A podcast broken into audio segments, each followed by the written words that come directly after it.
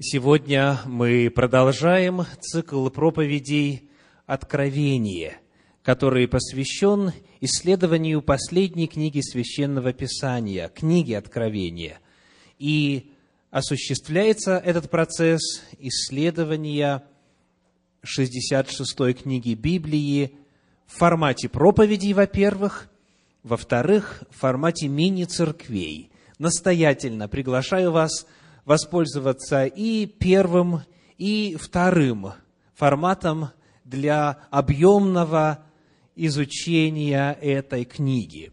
Нам не вместить все в богослужебное собрание, в рамки проповеди, нам также не охватить все в формате мини-церквей, но соединяя и то, и другое – применяя в том числе и разные стили исследования священного писания, мы сможем достичь поставленной цели – изучить книгу «Апокалипсис», которая написана в том числе и для настоящего времени.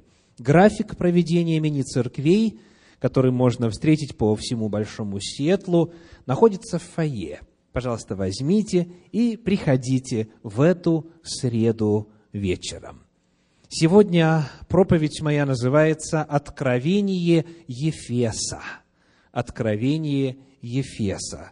И мы прочитаем в начале, во второй главе книги Откровения, стихи с первого по седьмой.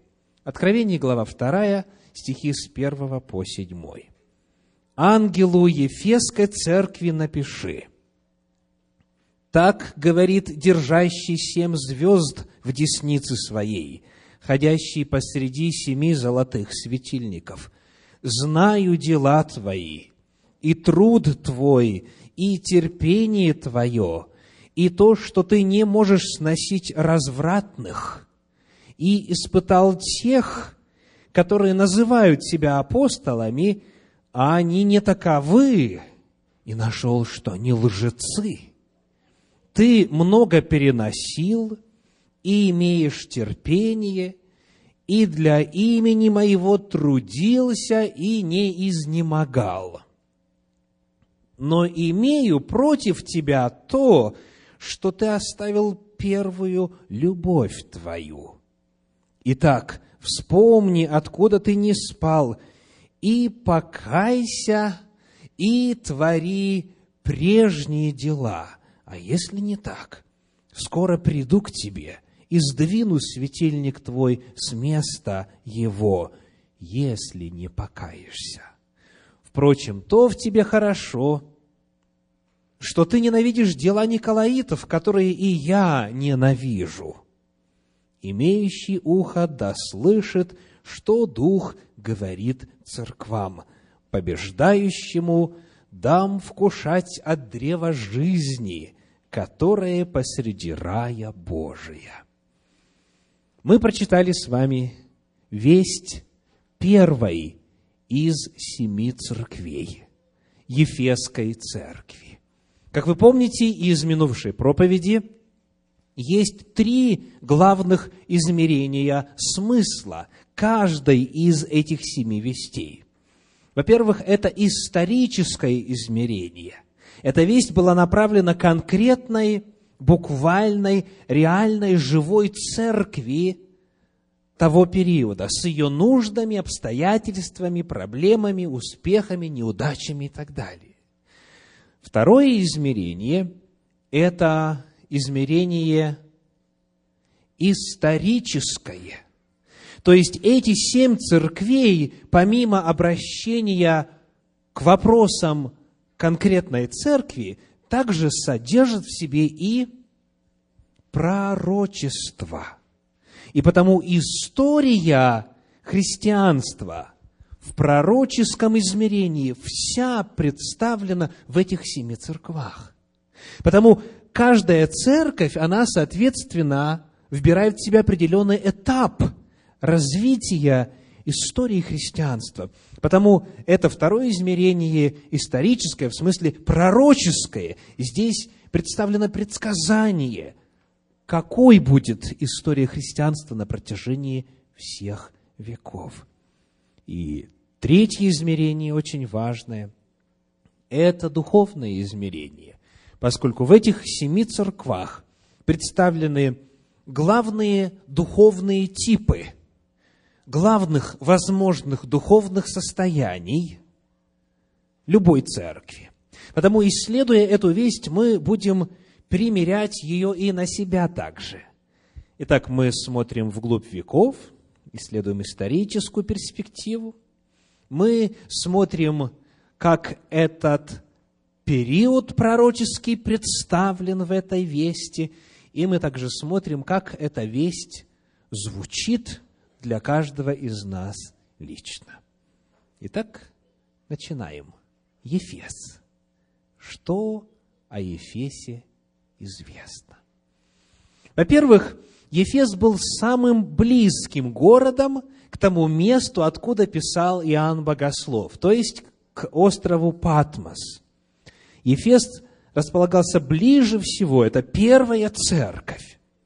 Во-вторых, Ефес был самый крупный город, самый богатый город в этой римской провинции Асии. Ефес – это самый заметный, это ворота в Малую Азию. Это город, с которого все начинается. И вот в книге Откровения здесь, когда мы с вами изучаем весть Ефесской церкви в исторической перспективе, в перспективе прошлого, вот того исторического фона, который был в то время, когда Иоанн писал, мы обращаем внимание на одну особенность, которая отмечена в стихах 2 и 6 второй главы книги Откровения. Откровение, глава 2, стихи 2 и шестой. Сказано, «Знаю дела твои, и труд твой, и терпение твое, и то, что ты не можешь сносить, что дальше? Развратных. Ты не можешь сносить развратных. Каково было состояние той эпохи, соответственно? Разврат. В других переводах вы найдете такие термины, как порочный, испорченный. Но речь идет о разложении нравов. И вот церковь находилась в городе, который был распутен, который был порочен, который был в нравственном отношении разложен – мы находим, что в этом городе находился храм известной богини. Мы читаем о ней в 19 главе книги «Деяния апостолов». Книга «Деяния апостолов», 19 глава, стихи с 23 по 27 и стих 35.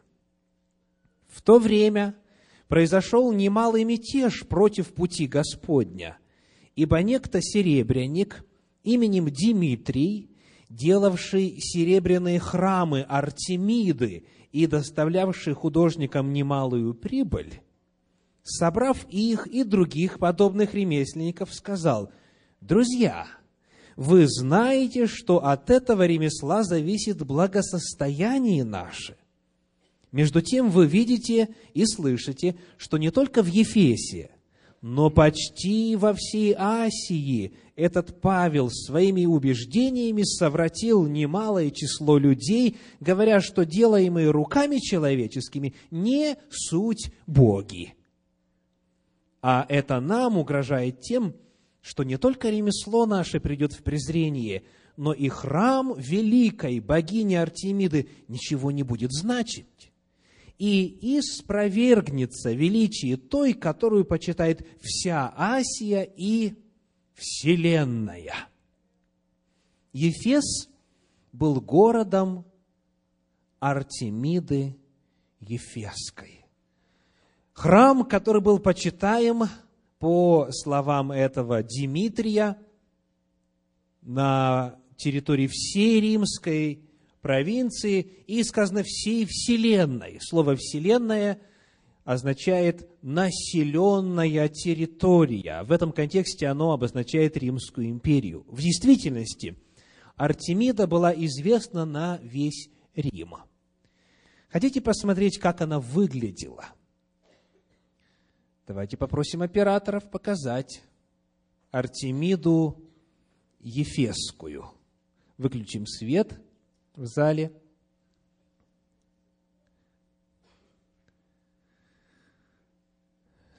Ну как вам, красавица? Шестнадцать грудей у нее. Чуть-чуть ближе, следующую фотографию. Вот они. Ну, еще один вид. Что это за богиня? Чем она была известна? Вот что говорит библейская энциклопедия на этот счет. Служение ей отправлялось с особенным великолепием и блеском, преимущественно в Ефесе. Храм, посвященный ей в этом городе, был так обширен и красив, что считался в числе семи чудес света древности. Плиний говорит, что он был 425 футов в длину и 220 футов в ширину, и украшался сотнею богато украшенных колонн. Это было знаменитое поистине на всю Римскую империю сооружение. Но вот способ служения этой богине обращает на себя особое внимание и напрямую связан с количеством млечных желез, которые мы насчитали. Кстати, мы сказали сколько? 16. Так. Вот что говорит об этом богослов Уильям Баркли. Помимо всего, храм Артемиды был не только центром культа богини, но и центром преступности и аморальности. Храм пользовался правом давать убежище – каждый добравшийся до него преступник был в безопасности. То есть, согласно положению храма, которое закреплено было юридически, что бы ни натворил человек, если он успеет добежать до храма, и там был соответствующий периметр, куда нужно было главное попасть, тут же заканчивались всякие преследования. Потому там жили преступники, самые страшные, которые убегали от справедливости по всей Римской империи. Если они попадали туда, они могли там беспрепятственно жить в безопасности. Но это еще не все. При храме были сотни жриц, священных блудниц. Они названы священными, потому что развратом, блудом занимаются в храме. Во всем остальном от блудниц они ничем не отличались. То есть это был центр разврата, центр распутства.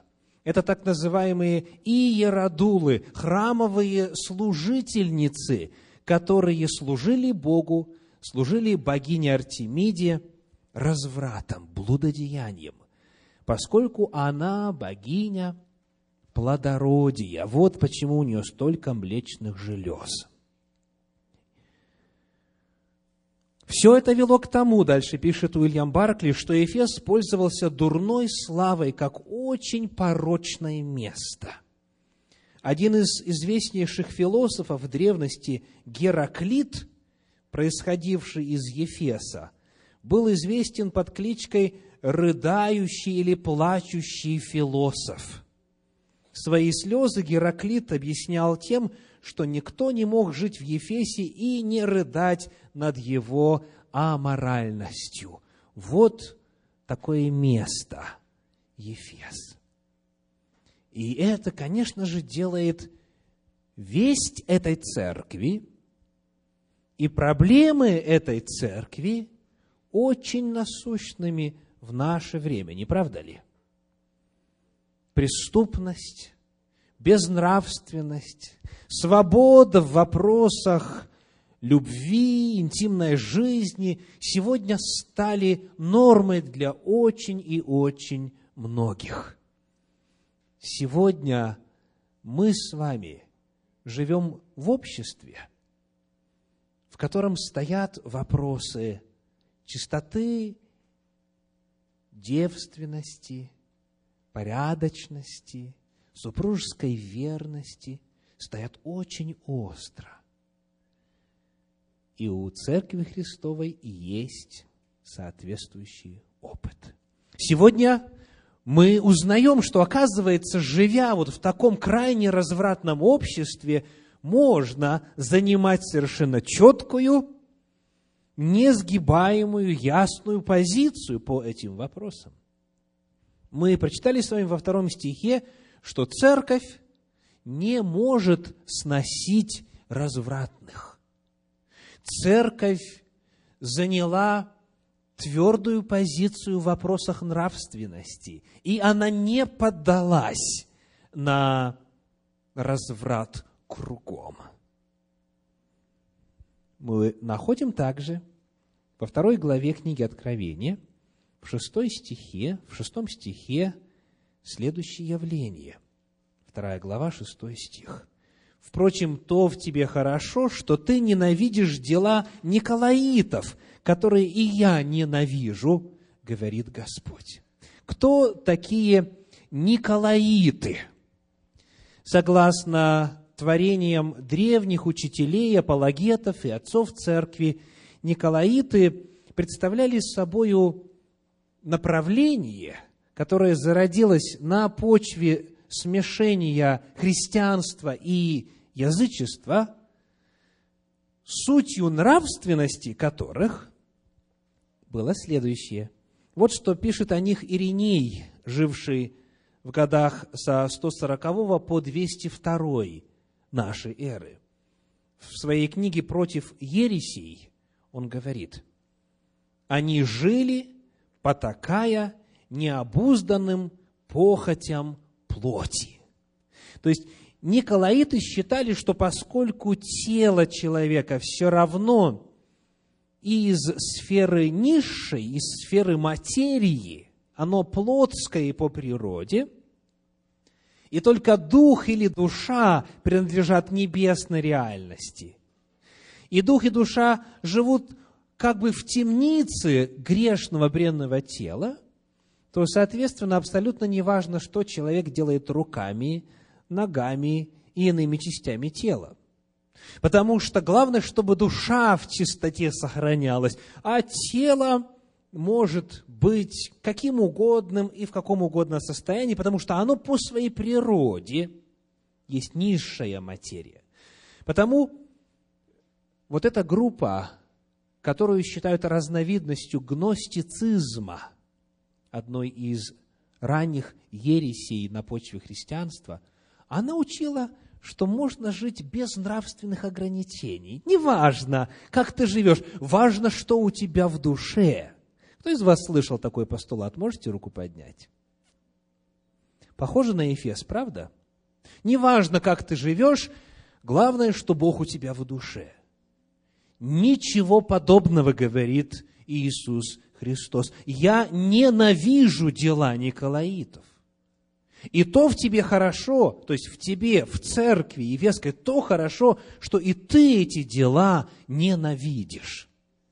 Таким образом, мы находим, что вот это историческое измерение, исторический фон той церкви очень близок к обстоятельствам, нравам, традициям общества, в котором мы живем.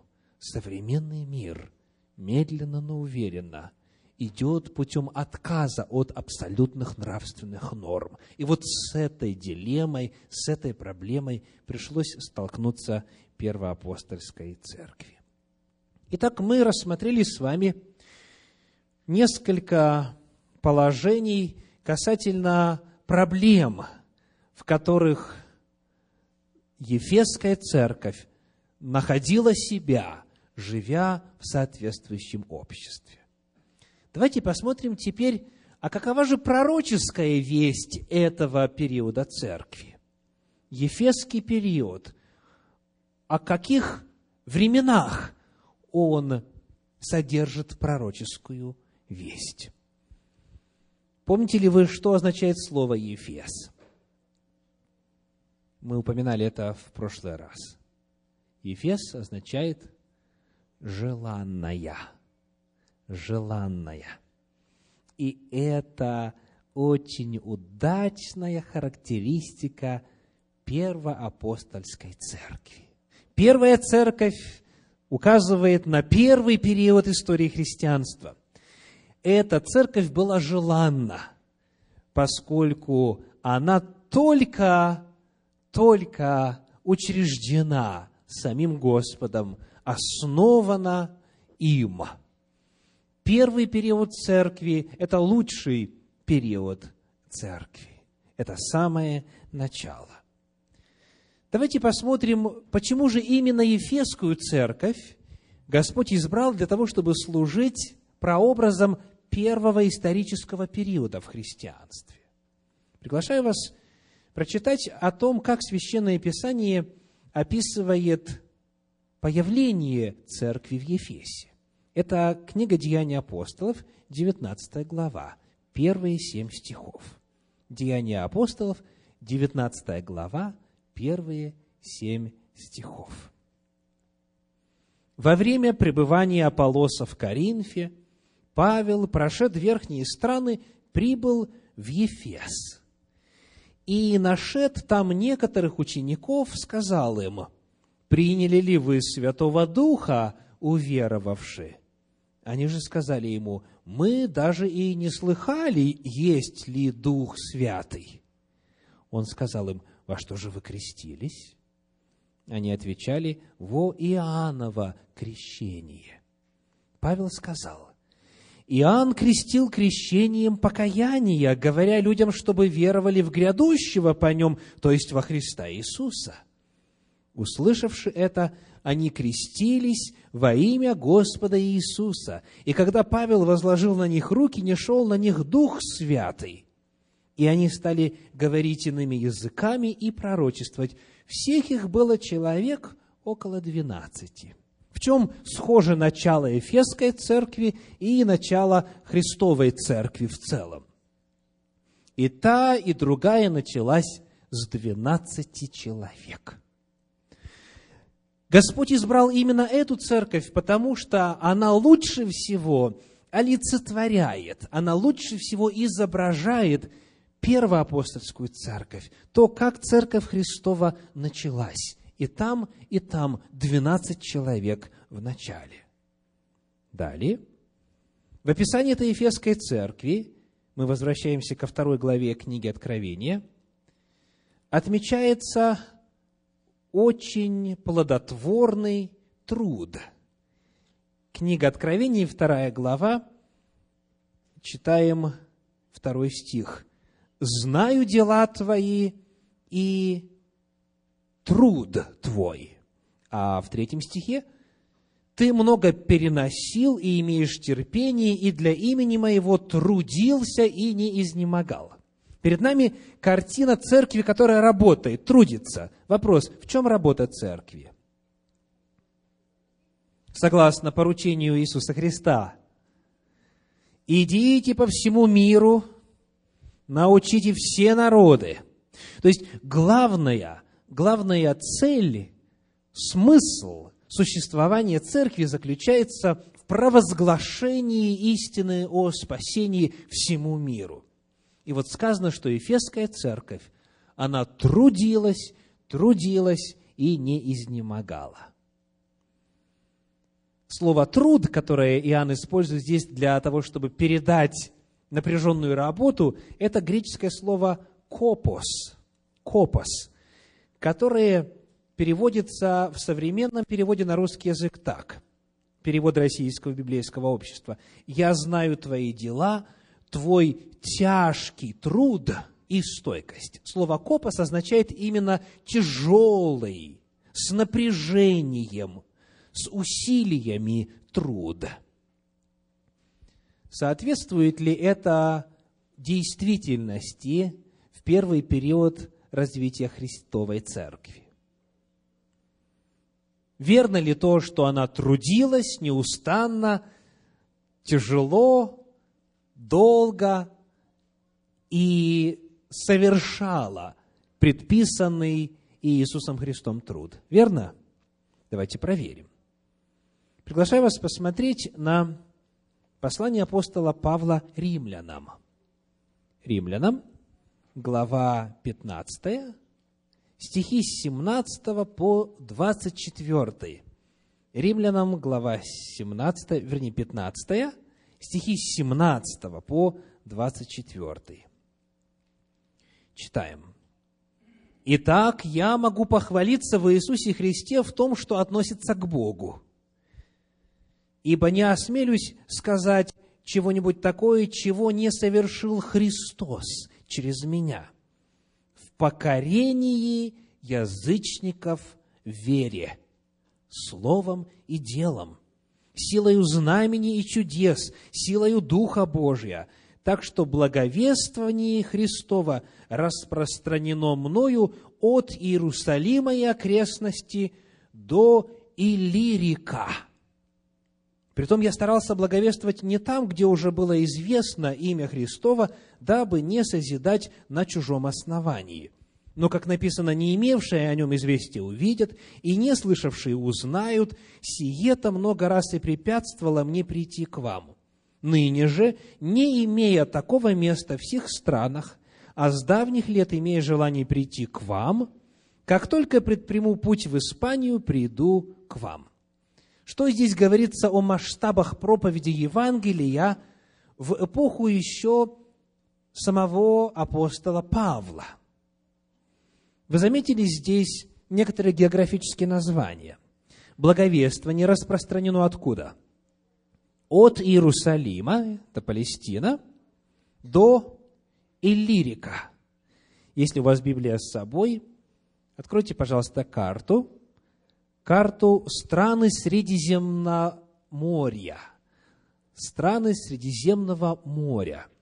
У некоторых из вас есть карта, которая показывает ситуацию Средиземноморья в древности, то есть до эпохи проповеди Евангелия, и потом в первом веке нашей эры. Найдите, пожалуйста, Элирик там. Карта стран Средиземного моря первого века нашей эры. Иерусалим, надеюсь, вы с легкостью найдете, да?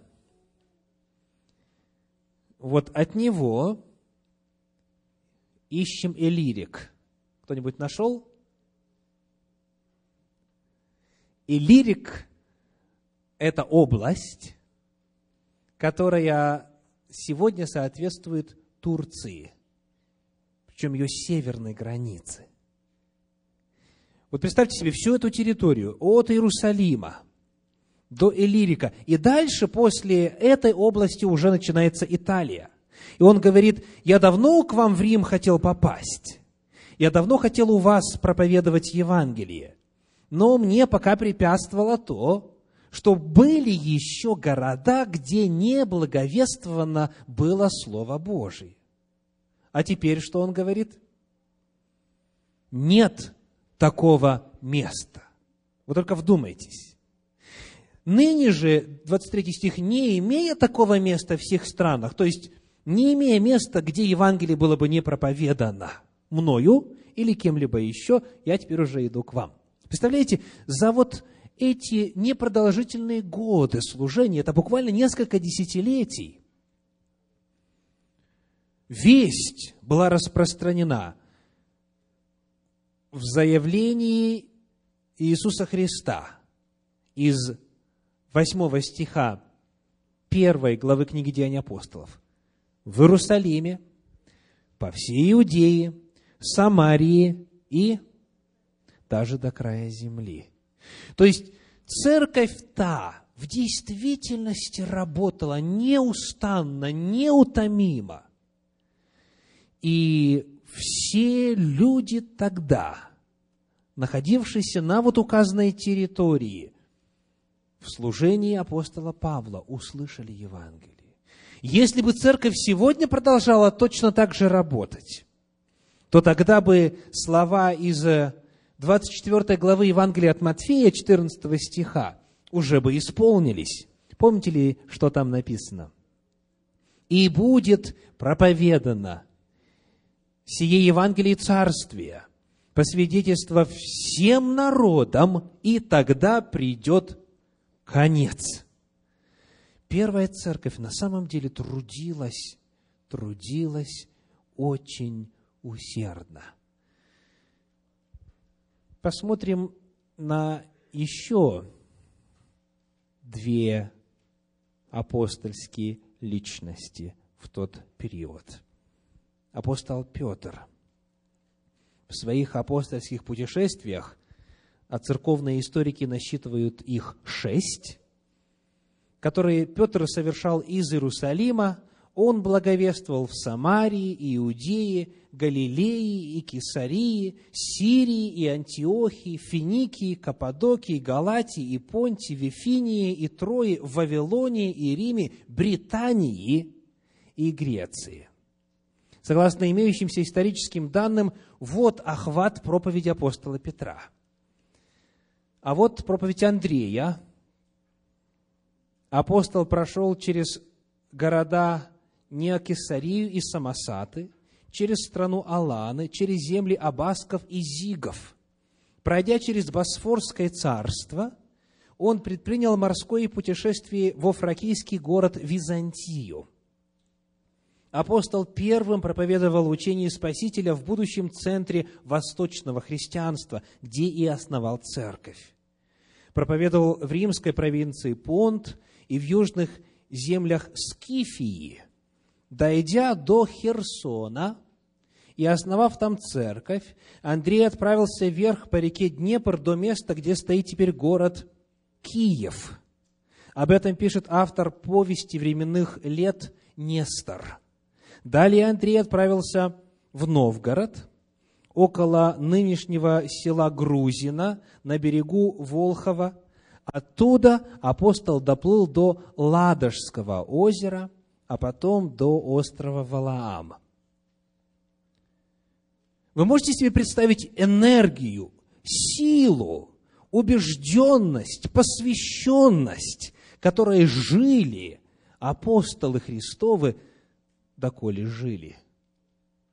К сожалению, второе поколение христиан уже было далеко не таким ревностным, уже далеко не так сильно горело. Все апостолы, за исключением Иоанна Богослова, нашли свою гибель в результате своей миссионерской деятельности. Кто-то в Африке, кто-то в Европе, в разных, в разных местах. Для тех, кому интересно было бы узнать подробнее о судьбе апостолов, вы можете заказать в Центре Духовного Просвещения цикл лекций «История христианства». Там подробно о каждом из них рассказано. Итак, мы находим, что в действительности начало Ефесской церкви, начало христианской церкви в целом, напряженный труд и благовестническая деятельность полностью соответствуют истории. Библейское пророчество исполнилось. Эпоха Ефесской церкви, как правило, обозначается концом первого века нашей эры. Итак, Ефес. Ефес до конца первого века нашей эры. Сегодня мы посмотрели на Ефес как на реальный город первого века, на проблемы, которые там были. Мы также взглянули на пророческую перспективу, на пророческое измерение и теперь духовное измерение что эта весть говорит каждому из нас. Как Ефесская церковь и обращенное к ней послание Господа может быть нам полезно. Возвращаемся вновь ко второй главе книги Откровения и прочитаем во втором стихе следующие слова. Вторая глава, второй стих. «Ты не можешь сносить развратных и испытал тех, которые называют себя апостолами, а они не таковы, и нашел, что они лжецы». Итак, апостолы. Скажите, что это такое? Апостолы. Это люди, облеченные наивысшей властью церкви и Бога. Апостолы – это уполномоченные представители Бога и церкви на земле. Апостол, само слово означает посол. Посланник в смысле посла, в смысле официального представителя.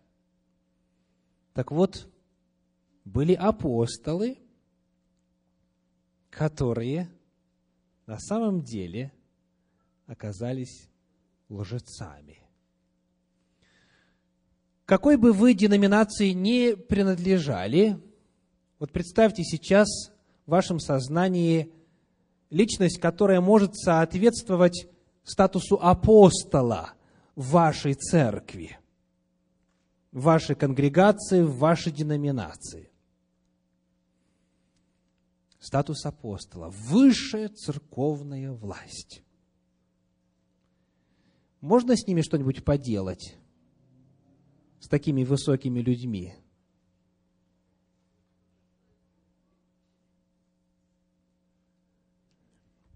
На минувшей неделе мне довелось отвечать на схожий вопрос радиослушателя. И вопрос его стоял так. Есть ли помазанники в эпоху Нового Завета, и можно ли с ними что-нибудь делать в плане привлечения к ответственности – в плане воздаяния за нарушения, за грехи и так далее. Как вы думаете?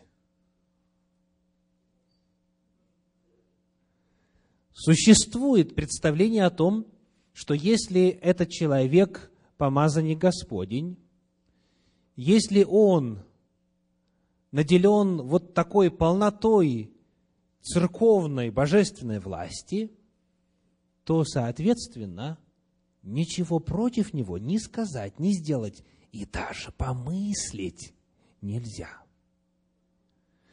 Давайте посмотрим, как обстояло дело в Ефесской церкви. Во-первых, нам нужна некоторая предыстория. Приглашаю вас открыть 20 главу книги «Деяния апостолов». «Деяния апостолов», 20 глава, стихи 17-18 и с 28 по 30. Деяния апостолов, 20 глава, стихи 17-18 и с 28 по 30. Из Мелита же, послав в Ефес, он призвал пресвитеров церкви. И когда они пришли к нему, он сказал им и так далее. Апостол Павел по пути в Иерусалим встречается с руководством церкви где? в Ефесе. Ефесских пресвитеров он пригласил в Мелит, и они пришли. И вот он им говорит в стихах с 28 по 30. «Итак, внимайте себе и всему стаду, в котором Дух Святый поставил вас блюстителями». Слово «блюститель» весьма интересно, потому что в подлиннике используется слово «епископос». Знакомо звучит, правда? епископ. Слово епископ означает блюститель, или вот как вот здесь в оригинале, а, в смысле с оригинала перевод на английский язык overseer, то есть тот, который наблюдает, да надзирает. Епископ – это, как у нас переведено, блюститель, который э, надзирает, который начальник. Так вот, у нас упоминаются пресвитеры, епископы и в книге Откровения во второй главе апостолы. Вот что говорил апостол Павел в свое время. Внимайте себе и всему стаду, в котором Дух Святый поставил вас блюстителями, пасти церковь Господа и Бога, которую Он приобрел себе кровью Своею.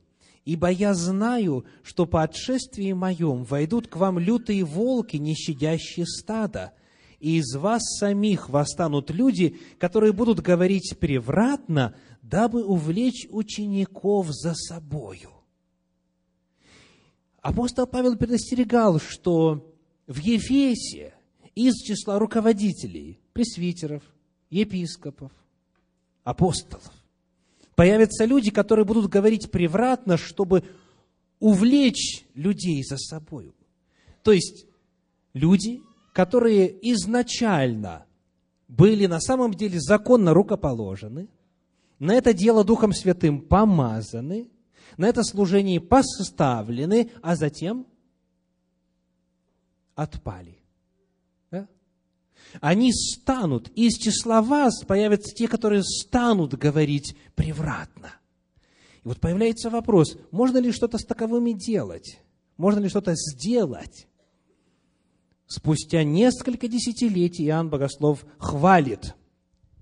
Иисус Христос через Иоанна Богослова хвалит церковь и говорит, ты испытал. Что значит испытал? Проверил. Ты испытал тех, которые говорят о том, что они апостолы, то есть вот их заявление, вот как они себя подают, и нашел, что они лжецы. То есть они не соответствуют своему статусу, своему имени. Таким образом, мы находим, что, оказывается, и апостолы, и епископы, и пресвитеры, любые служители, какого бы высокого ранга они ни были, они так же, как и прочие смертные человеки, Иисусу Христу подотчетны.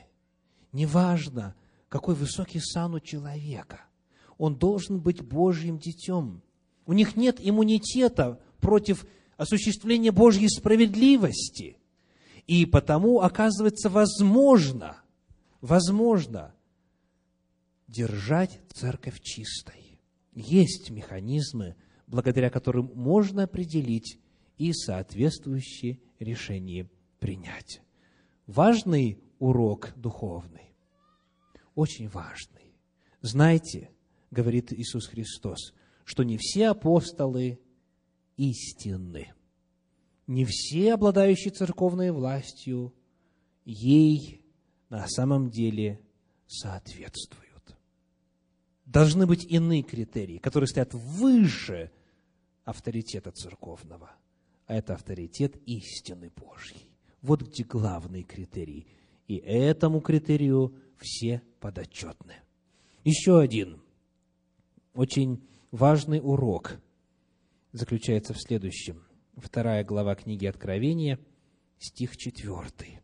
Откровение, вторая глава, 4 стих. «Но имею против тебя то, что ты оставил первую любовь твою. Имею против тебя то, что ты оставил первую любовь свою. Очень интересно, что читая о состоянии христиан в Ефесской церкви в эпоху апостола Павла, мы находим, что в плане любви там было все изумительно. Вот что сказано. Ефесянам 1 глава стихи 15 и 16. Ефесянам 1 глава стихи 15 и 16. «Посему и я, услышав о вашей вере во Христа Иисуса и о любви ко всем святым, непрестанно благодарю за вас, Бога, вспоминая вас в молитвах моих. То есть, ефесяне, они были образцом и любили, сказано, всех святых. И об этом было известно, и апостол Павел за это Бога благодарил. Была любовь в свое время. Была любовь к Богу, была любовь к ближним, но сказано теперь, что ты оставил – ты оставил первую любовь. Что это означает? Именно оставил. То есть нет ее, нет этой любви теперь. И каков вердикт? Пятый стих. Итак, вспомни, откуда ты не спал, и покайся, и твори прежние дела. А если не так, скоро приду к тебе и сдвину светильник твой с места его, если не покаешься. Помните ли вы, что такое светильник? Светильник – это сама церковь. Мы читали в первой главе, в 20 стихе, «Тайна семи золотых светильников есть сия». Семь светильников, которые ты видел, суть семь церквей. Если Господь говорит, я светильник твой, вот Ефесской церкви сдвину, то что это для церкви означает? Церковь перестанет существовать. Ее не будет там, где она должна быть в Божьем плане. Я хочу обратить ваше особое внимание на это предостережение. В этой церкви много что было хорошо, правда? И твердая позиция в отношении нравственности, и на основании истины умение определить лжеапостолов, и усердный труд, которого у многих современных церквей нет, и многое иное. Все хорошо. Но одного нет. Любви нет. Ты оставил первую любовь твою. И поскольку этого нет, все остальное не в счет. Вслушайтесь в это грозное предостережение. Я приду и сдвину светильник твой с места. Это означает, что в этом семисвечнике одной лампады не будет. Ефес утратит место в Божьем плане спасения. Это очень серьезное ответственное предостережение. Если нет любви. Потому давайте вспомним, а каково же в принципе по Божьему замыслу место любви в, в церкви? Слова Иисуса Христа. Евангелие от Иоанна, 13 глава, стихи 34 и 35. Иоанна 13 глава, стихи 34 и 35. «Заповедь новую даю вам. Любите друг друга, как я возлюбил вас, так и вы любите друг друга. По тому узнают все, что вы мои ученики, если будете иметь любовь между собою». Итак, если нет любви, значит, вывод каков – нельзя, нет права называться христианином. Слышите? Потому узнают, что вы мои ученики, если будете иметь любовь между собой. Любовь по замыслу Иисуса Христа должна быть первым отличительным, главным признаком его последователей. Если этого нет, христианства нет.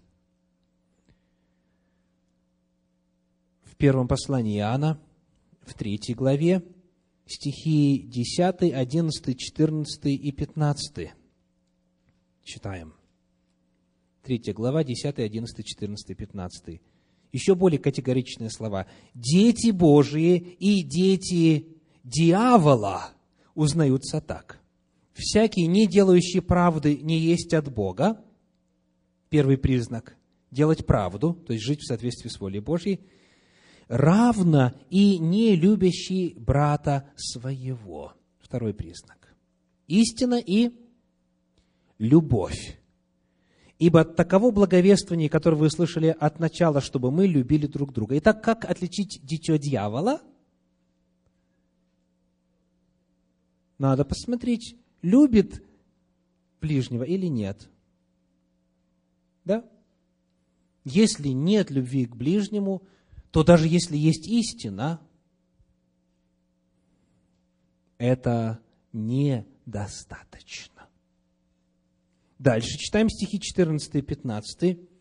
«Мы знаем, что мы перешли из смерти в жизнь, потому что любим братьев». Вот признак. Человек перешел или еще никак не перейдет. Дальше. Не любящий брата пребывает в смерти. Всякий, ненавидящий брата своего, есть человека-убийца, а вы знаете, что никакой человек-убийца не имеет жизни вечной в нем пребывающий. Ну и, наконец, 1 Коринфянам 13 глава, первые три стиха. о месте любви и значимости любви в Христовой Церкви. 1 Коринфянам 13, с 1 по 3. «Если я говорю языками человеческими и ангельскими, а любви не имею, то я медь звенящая или кимвал звучащий. Если имею дар пророчества и знаю все тайны, и имею всякое познание и всю веру, так что могу и горы переставлять, а не имею любви, то я ничто. И если я раздам все имение мое, я дам тело мое на сожжение, а любви не имею, нет мне в том никакой пользы. Итак, какое место занимает любовь в Божьем плане Христовой Церкви? первостепенное, наиглавнейшее, это суть, это основа. Если этого нет, то тогда все остальное не имеет никакого смысла. Потому-то весть звучит так строго. Если не покаешься, если не будет любви, то тогда сдвину светильник твой с места своего. Вот как об этом пишет Ратислав Волкославский в книге «Тайны Апокалипсиса». «Ненавидеть ложь достойно похвалы, но этого мало. Мало различать изощренные лжеучения. Нужно хранить первую любовь к Богу и людям, ибо это плод Святого Духа.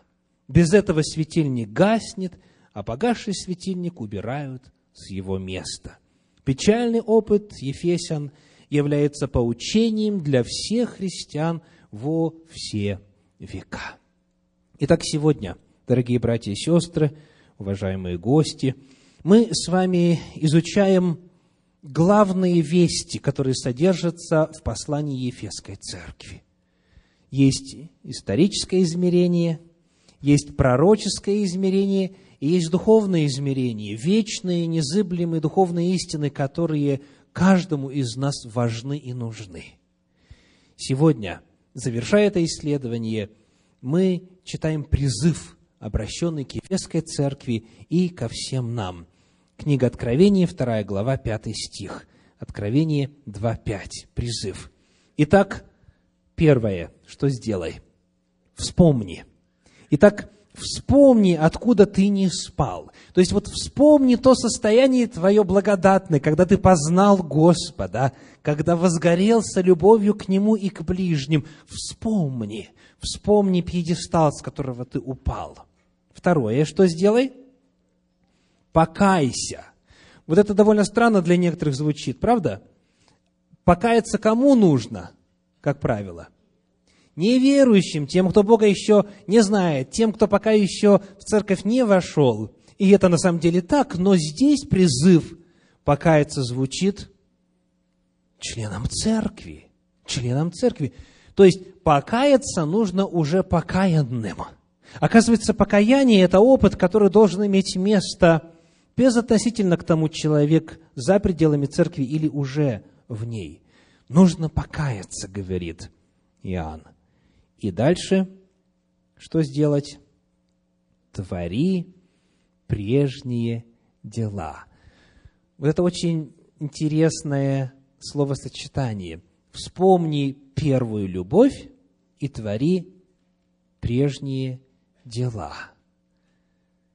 Когда возвращается любовь, тогда возвращаются и дела.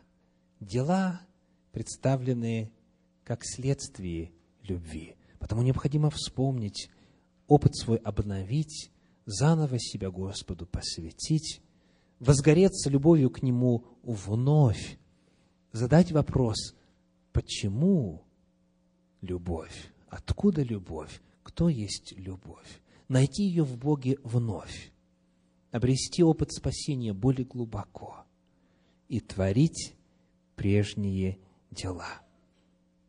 Первая любовь возрождает первые дела. Решение проблемы таким образом заключается в том, чтобы вновь повторить, воссоздать, углубить первый опыт спасения. истинное покаяние всегда преобразовывает жизнь. Вспомни, покайся и твори дела. Вот последовательность. И тем, кто это осуществит. Оставлено обетование в седьмом стихе. «Имеющий ухо да слышит, что Дух говорит церквам, побеждающему дам вкушать от древа жизни, которое посреди рая Божья». Побеждающему в данном контексте что означает? В каком смысле побеждающему?